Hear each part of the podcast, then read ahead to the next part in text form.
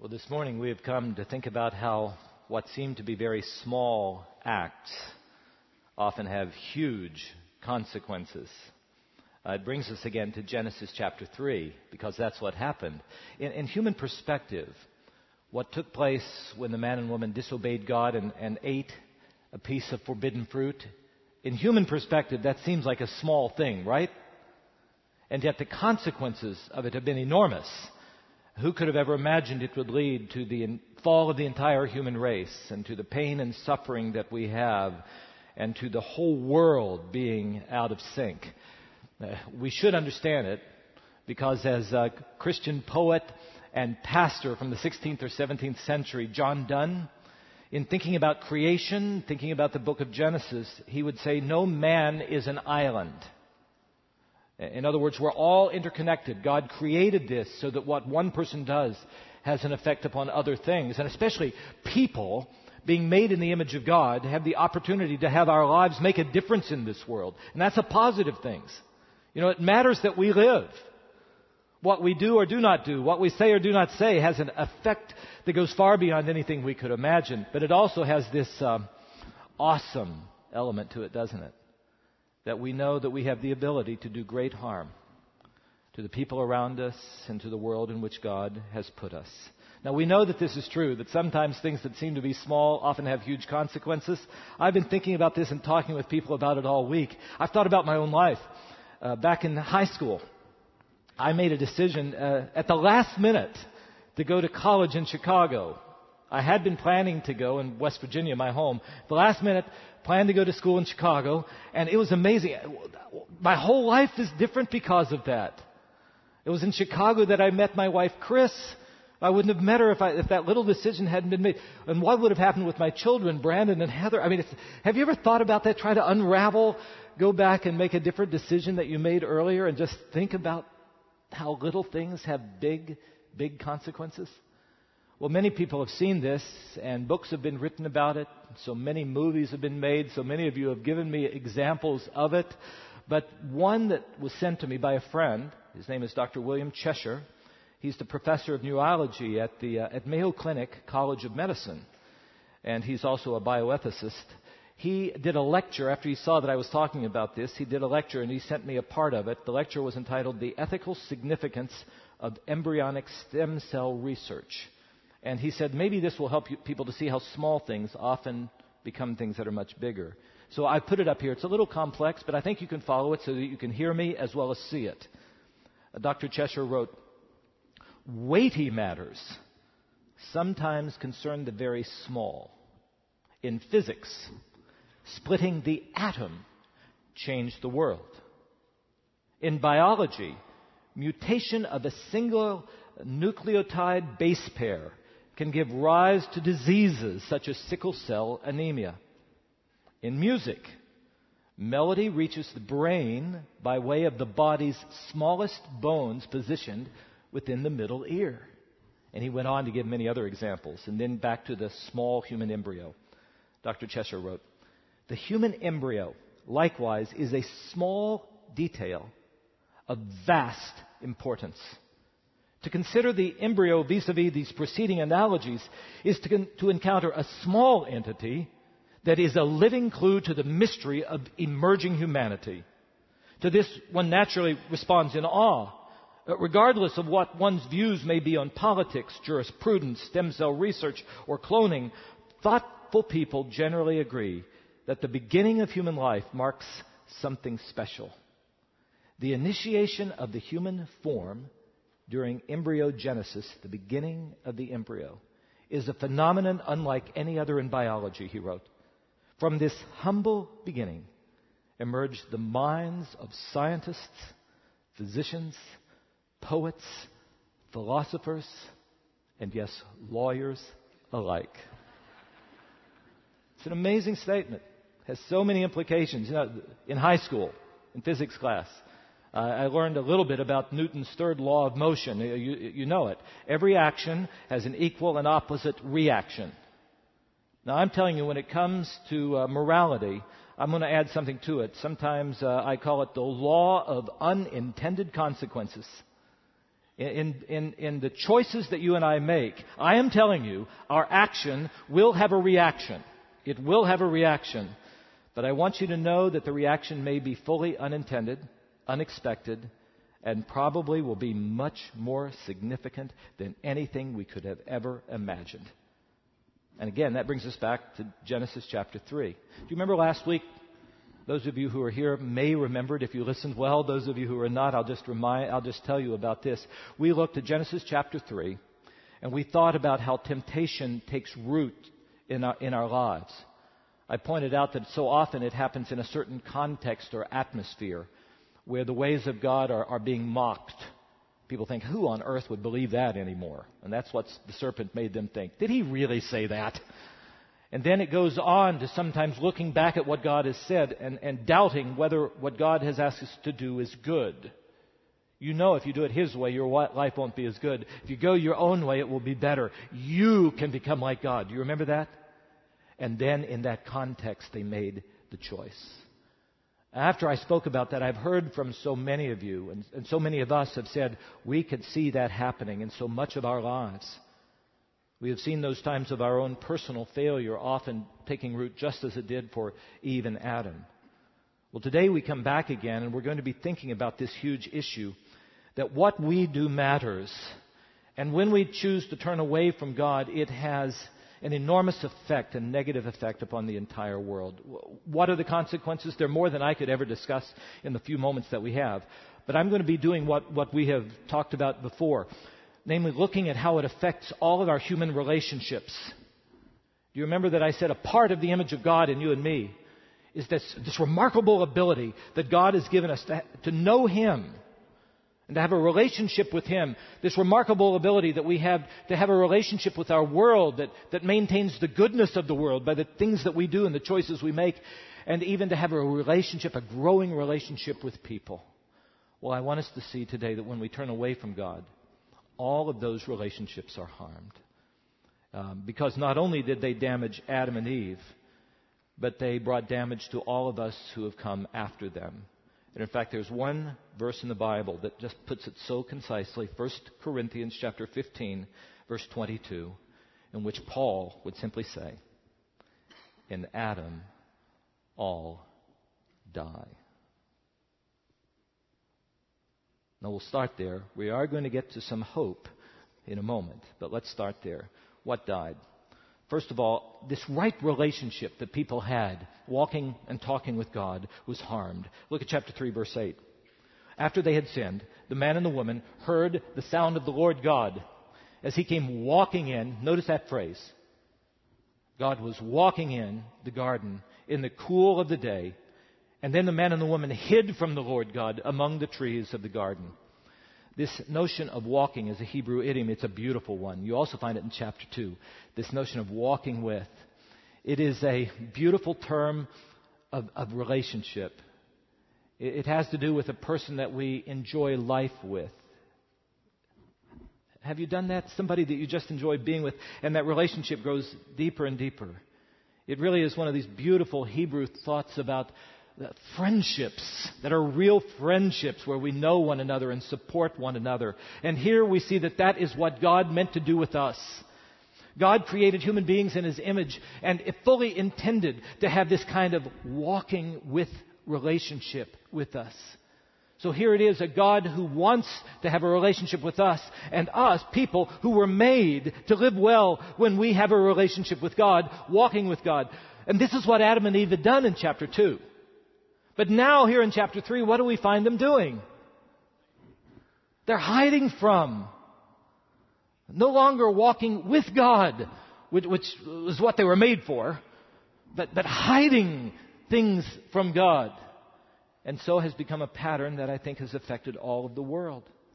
Not walking with, but trying to hide aspects of God. Now, why is it that we try to hide parts of our lives from God?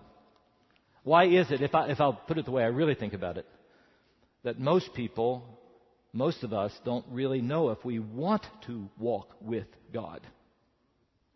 We don't know if we want to. Why? This brings me back. One of the central aspects of sin is putting anything in God's place. It's the first commandment. Let God alone be God. Nothing in the place, nothing in the face of God. And the first sin began in Genesis 3, really came in the breaking of that first command. Adam and Eve didn't think that what God wanted them to do was as good as what they wanted to do. They put their own choice in the place of God and went their own way. They didn't trust what He wanted them to do to be good. They thought, we can do it better. So, bottom line, sin is about power and control. And we human beings don't want to be controlled by anything. Or, as I often say, am I the only one? We don't even want to be controlled by God, which is one of the things that I really have a problem with as I see so much of what is happening in American Christianity. We have so many people in our church who come from other places, and maybe it's happening there too. But what I see, even sometimes proclaimed from the pulpit, is your, your religion can sort of give you whatever you want. You show up, hold your hands in the right way when you pray and get there often enough, and God will have to give you whatever you want. Whatever you determine is your best life, He's, he's going to have to give it to you now. And so the, it's almost like uh, this relationship with God is a business contract. We sort of weigh the benefits of this thing. Okay, if I show up at Lake Avenue Church and I go home and I, and I feel better and my, my life is better and I get everything that I want, well, okay, I'm in. But if it doesn't go well, I'm going to go somewhere else. Or I'm going to find some other kind of religion. It, it's a business contract. But one of the things you need to know is when you and I enter into a relationship with the kind of God that we find in the book of Genesis chapter 1, it's not going to be a, a business contract. Do you know what we are called to? It's called a covenantal relationship. It's a beautiful notion in, in, the Bible. A covenant is a relationship where people commit themselves to one another. And it's not a matter of the benefit you gain from that other person. You live life. You walk together in life. And it's what means so much to us. Those of us who have experienced it, we know what that is like. And that's what this relationship with God is like. But the big question is, what does it mean to have that kind of covenantal relationship with a God like we find in Genesis 1? What does it mean to walk with a God who, when there's nothingness, he speaks and everything comes into being out of nothing? I'll tell you one thing is going to happen that we're not going to have power over him, right? When it comes to issues of control and power, if we're going to walk with God, there's only one person who is God, and that is God. And the moment you and I try to put ourselves into His place and say, I'm going to do it my way, uh, that is the moment when things come into our lives that we try to hide. And so, what happened in their lives was this beautiful relationship with God where we know God. And those of us who have entered into it through faith in Christ humbly saying, Father, there's a part of me I've been hiding from you. I give it to you. Will you take it? And He takes it and forgives us. And we walk with Him and know His presence and know His forgiveness and know His power, we know how beautiful that is, right? But what happens when we hold on to these parts of our lives? We try to hide them, and what happens is our relationship with God moves from faith to fear, from walking with to hiding from. And we don't live well. We don't live well because we were made to walk with God. Second, there was another consequence. Our right relationship with our world was harmed. When we see the suffering and the pain in our world and say, this isn't the way it's supposed to be, the Bible lets us know this is where it all began. Look at chapter 3, verse 17. To Adam, God said, Cursed is the ground because of you, Adam. Now notice that. This whole world was to be blessed because of us. You remember Genesis 1 and 2? God has put us here to take care of the world. Uh, our actions can bring about goodness or harm, and, and He put us here because this was a very good world. And made in His image, we could make decisions that would be a blessing to the world. But now, because we walk away from God, cursed is the ground because of you. It's an amazing statement. And now it's going to affect you, Adam. Through painful toil, you're going to eat of it all the days of your life. What happened was that the fulfilling and joyous work that God had created Adam and Eve to do and that they experienced in Genesis 2 suddenly, suddenly took on a painful and and boring at times aspect to it. You see, our work is supposed to bring us fulfillment and satisfaction. It's great whenever we accomplish something and our day really matters, right? But now, work doesn't always bring that to us. And what he is introduced is something that all of us have experienced. It's not that work never brings us satisfaction, but I'm telling you, there are always aspects to our work that are so frustrating, aren't there? I so often say to people, if you're looking for the absolutely perfect job where there are no difficulties and no challenges, you're not going to find it this side of heaven. I better tell you, I, have almost found it here at Lake Avenue. I mean, I mean I'm really close. I'm I'm really close. But even here, this is not heaven yet. Because what happened is even our relationship to the world began to be affected. We began to be cold. The elements which once had brought great joy started to be things that, that though we were supposed to control them, they started controlling us. Things like we've been experiencing in Haiti. We often think, why doesn't God just overturn all the effects of human evil? Think about how bizarre a world that would be. If every time any one of us went our own way rather than God's, God had to quickly overturn it, we would no longer be human. God had to find another way. The consequences of our sins are real and they affect our world affect our relationship with God. But God has said, I'm going to bring about another world where people who have come to be and been remade by me. But while we're in this world, we're going to see these consequences. And eventually, even death was introduced. Look at verse 19. By the sweat of your brow, you will eat food until you return to the ground since from it you were taken, remember how he was created? For dust you are, and to dust you will return. Uh, so, as some have said, the dirt became their enemy. Thorns and thistles came about, and difficulties happened, and things in our world don't always happen the way we have to battle with so much in our world. Um, when I read this, I was reminded again, I'm going to show my age to some of you when I used to read the uh, essays by Erma Bombeck. Do any of you remember those? I, I thought they were so funny. I went back to try to find this one. I couldn't find it, but I remember it well enough that I think I can tell it to you.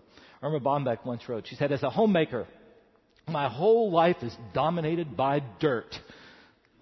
Homemakers, do you agree with it? She says, I, I fight it in the kitchen. I fight it down the hallways. I fight it into the bathrooms. I fight it all the way back into the bedrooms. And when I'm done at one end of the house, I have to go all the way back and start all over again because all of the dirt is back there again. It never ends, she said.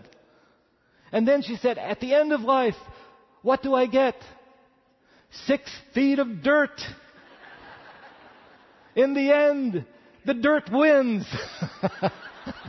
I think it is just, just a great, a great essay to help us remember what Genesis 3 talks about. That this relationship to the world that God has put us in, which should bring such great joy to us, has been affected. And Paul would write about it in Romans chapter 8. You can read through that text where he says God has come back into this world and is remaking what was lost in this sin. And one part of that world that's going to be remade is the material order. So he says, beginning with chapter 8, verse 22, I hope you'll go home and read it, that, that all creation groans, knowing that what we experience is not all that it should be, longing for that day when God completes his work and when all will be made new. Because the sin that seems so small had consequences for our relationship to the world that God has put us in a third part that was affected was our relationship uh, with people was harmed. Um, God has always existed as one God, but three persons. So God has always existed in relationship. And when He made us in His image, He made us to really enjoy life when we have a relationship with people. You know this is true, right? I mean, you go to a movie, and if you go it alone, it's no, not nearly as fun as to have a friend. Even a bad movie becomes fun when you can go and start talking about it with your friend. We, we were meant to enjoy life together with open, meaningful relationships. But look at what happened in Genesis 3, beginning with verse 11. They sinned, and the eyes of both of them were opened, and they realized that they were naked. So they sewed fig leaves together and made coverings for themselves. And then God came in verse 11.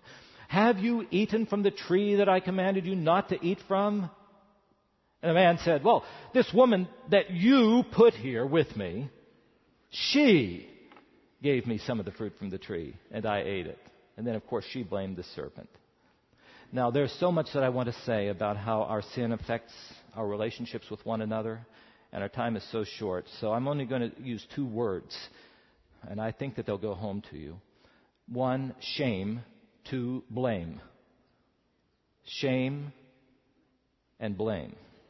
Two things that just destroy our relationships. Look in chapter 2, verse 28. Adam and Eve had no shame in their relationship.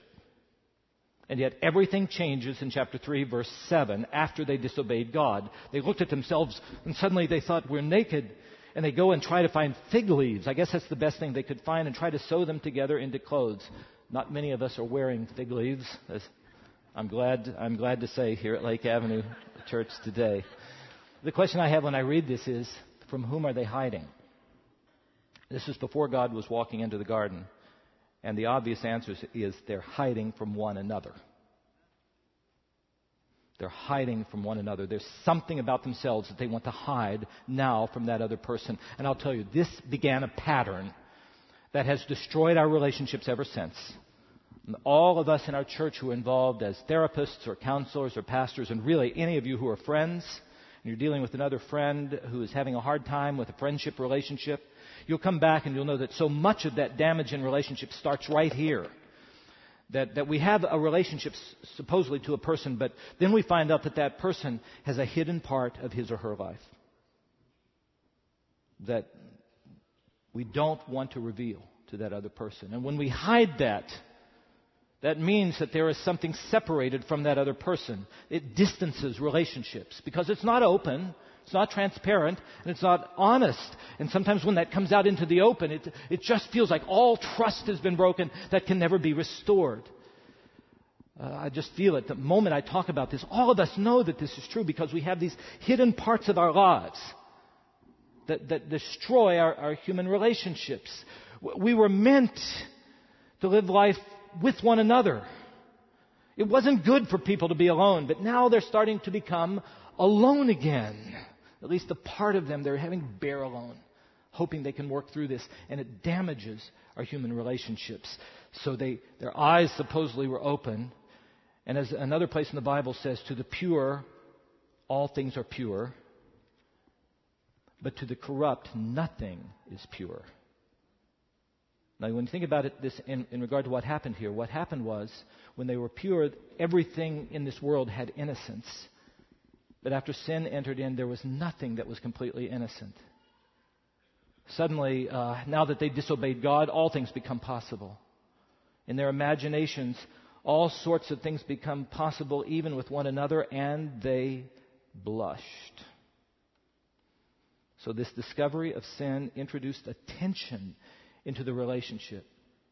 For the first time, they have a suspicion, distrust, self consciousness and embarrassment so that they could never be really fully open with one another in the relationships. They veiled their body in this pathetic attempt to cover up what's really going on in their thoughts. And in many ways, they simply became alone again. As I describe this, doesn't this have this ring of truth to what has happened to us? Shame, damaging and destroying our relationships with one another. And then there was this blame. This blame game, this I'm the victim game begins with Genesis chapter 3. It begins with, with uh, Adam blaming God. Th- this woman that you made, God, you gave her to me. Oh, whew, it's your fault. And it's something that I've heard so often, and I can see myself thinking that. God made me this way, so I can do whatever I want, and it's really His fault. You ever heard anybody say something like that? Instead of owning the choices that we make. Uh, so that, that blame. That, then, then he blamed the woman, which brought a, a lasting rift. In fact, that one phrase, uh, because you listen to the woman, you're going to be judged, has created in, incredible problems for pastors ever since. Husbands saying I don't have to listen to my wife ever. just not to your wife above God. Just not to your wife above God. God first, always. But so don't misread this, husbands. But what happened here is enmity, that a struggle even in, in the genders began to happen. Something I'll talk about much more in another day when I have time, if you let me continue to be your pastor and you keep coming to church. All I have to say is that this blaming happened. So here we learn something else about sin. On the vertical level, we have been learning in these weeks that sin is putting anything in the place of God, and especially ourselves. This thought that if I go my own way, it's better than God's. Now we're going to see that on a horizontal level, sin is justifying ourselves at the expense of others. It's saying another person's life to enhance mine. As my good friend Coffee Washington always says, it's a readiness to throw somebody else under the bus. Which is exactly what Adam tried to do with Eve in this particular time. This thought that I can give somebody else up for my benefit has led to countless sins. What am I talking about? Embezzlement, gossip, racism war. The thought that my way is more important than that other person's way. Now, I'll tell you, this matter of us putting ourselves first before God and before other people is a sin that simply must be confessed to God because we're, we're, so prone in that direction to have our whole lives revolve around ourselves. And I'll tell you, it's one that has to be forgiven and we have to be remade if our church is going to be the kind of church that brings glory to God. I've asked myself so much, how can we be the church that God says the church is? In which the walls that separate generations are down and we worship and serve together, and the walls that separate uh, different ethnicities are down, and, and different tastes in music are down. Because if our tendency is, I just want a church that I like, and I want it to do it the way I want it to be done, if that happens, the church can only divide. It's only when we, we have the humility to say, Father, I am one also who has had things hidden. And I cannot blame others. I desperately need your grace. So, Father, I'm just grateful I can even be in your family. If we have that attitude, then we might be willing to give up rights to bring blessing to others. It's why in the New Testament consistently it tells us we'll only be a church that shows the unity of the body of Christ if we're willing to give up our interests to bring about benefit to others. Have you read Philippians chapter 2? It's a powerful text. The apostle Paul essentially starts with four phrases that basically say if there's anything true about the gospel, if there's anything true about the Bible, if God is even there, then there's one thing you have to do. You must look to the interests of the others as greater than your own, or you'll never bring glory to God. Have I gone from preaching to meddling here, maybe? I can feel the church people turning back to Paul and saying, Paul, what on earth does that look like? And him saying, it looks like Jesus. Philippians 4, 5 through 11, who, though he was in very nature God, didn't consider that position to be something he had to hold on to, but looked to our interest as greater, emptied himself, took on the form of a servant, even went to a cross so that we could be in the family of God. Treat one another that way, and you will show the unity of the body of Christ. You see, when I, I look at Genesis 3, there were certainly circumstances that led up to it. There were other people around, well, the serpent and Adam and Eve around. But at the end of the day, they made the choice themselves. Mark this down. There is nothing in this world that makes us sin. We were not pre wired so that we have to. It was a choice that was made. And so, too, though there may others, be others who are involved, at the end of the day, our only path to victory is to own it. Father, I knew, and this is what I did, and will you forgive me and remake me? It's the beginning to victory. So our relationship to one another was harmed. And then finally, just a word about this, something I've thought about in a new way recently. I, I think that even our own understandings of ourselves, what we are like, was affected by sin. Look at verse 10. There's just one word I want you to see. The man then answered to God, I was afraid because I was naked. This Hebrew word translated naked is also a Hebrew idiom. It has to do with something that once was hidden, or we thought was, or we weren't ashamed of, that suddenly is exposed. We even use the word sometimes that way. I just felt naked. Just something that has been opened up. It almost always has to do with us having this feeling I know that there's something wrong with me. And, and we've tried, and harm's relationships, we, we've tried to hide it. And often we try to work that out on our own, on our own strength. We were meant to walk with God so that God would help us, but we try to do it on our own. We can't get there. So we know here, here's the way I should be, and we know inside this is the way I am, and we work and work and work, and we try to become like that, and we fall short. Uh, th- this is what has led to, to, to so much discouragement in our lives. Uh, to depression at times because we say, why can't I, I get there? It, it really is what is at the root of perfectionism. And really, it is hopeless for us because we don't have in our own human strength the ability to overcome our failures. And at that point, we come back to the Word of God and it says, you need to walk with God, and it starts with truth setting you free. See, what happened is when the man sinned, then there was a part of himself that he felt like he had to hide. And he tried to get there on his own, but he could not get there. And so the joy of life is just drained out of us. You're with me here, aren't you? I've been a pastor for a while. And so many times in the life of the church as I've pastored, one of the persons who's been a very faithful part of the church has had this hidden part of his or her life. Then it comes out into the open. And everybody finds out about it. And if that person will talk to me as their pastor, usually they'll say something like this My life is ruined. Everybody's found out about that. My, my life is ruined. My spouse knows, my kids, the rest of the church. There's no real hope for me anymore. W- what do I say? First of all, I, I try to point out what I do every week here that all of us have those parts of our lives. So all of us need grace, right? But another thing that I often try to, to, to, point out is this yes, this can be the ruin of your life. It, it can be if you turn away from God and indulge in that way of life. Kind of like the Dr. Jekyll and Mr. Hyde that Stevenson wrote about. That, that part, the same person, but, but if you allow Mr. Hyde to take over your life, yes, it can lead to your ruin. But I'm telling you, my feeling is, when that part of us has been exposed, that is our beginning of hope.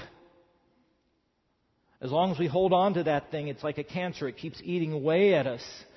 It, but as Jesus said, truth will set you free. When the light shines into that hidden place, then we have a choice to make. Will we say, God, I'm going to give it to you? Will you take it? And you know what he says? I'll take it and throw it as far as east is from the west. Then he'll be able to work with us on the basis of what is true about us rather than what is hidden and false about us.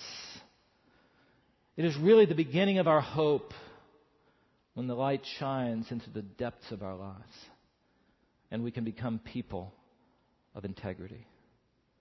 Which brings me back again to one of the parts of the gospel that I love so much.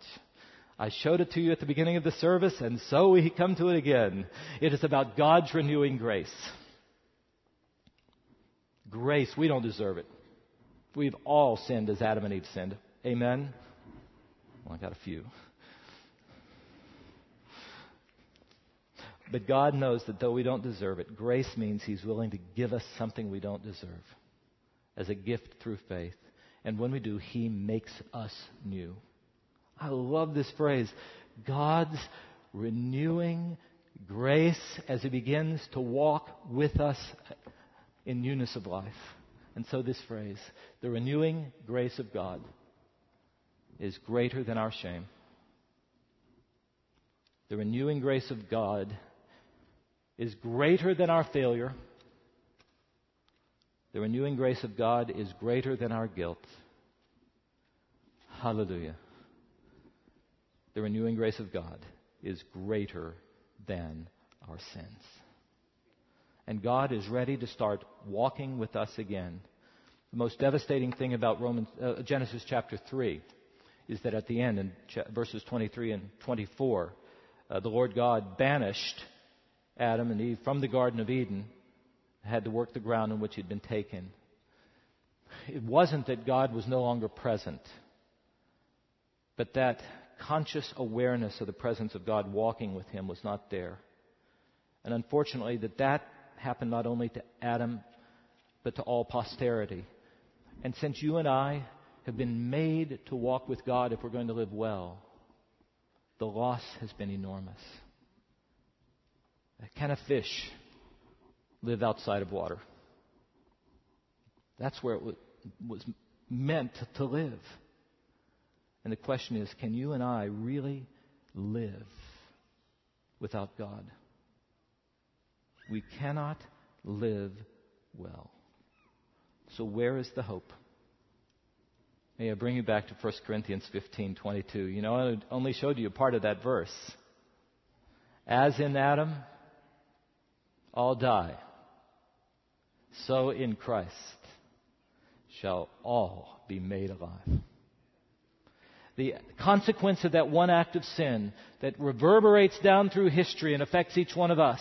Another act in history came in that can set that thing into the opposite motion and lead to forgiveness and to the remaking until this phrase happens in 1 Corinthians. If anyone is in Christ, that person becomes a new creation. This old way introduced by Adam, that's gone. And in Christ, the new has come.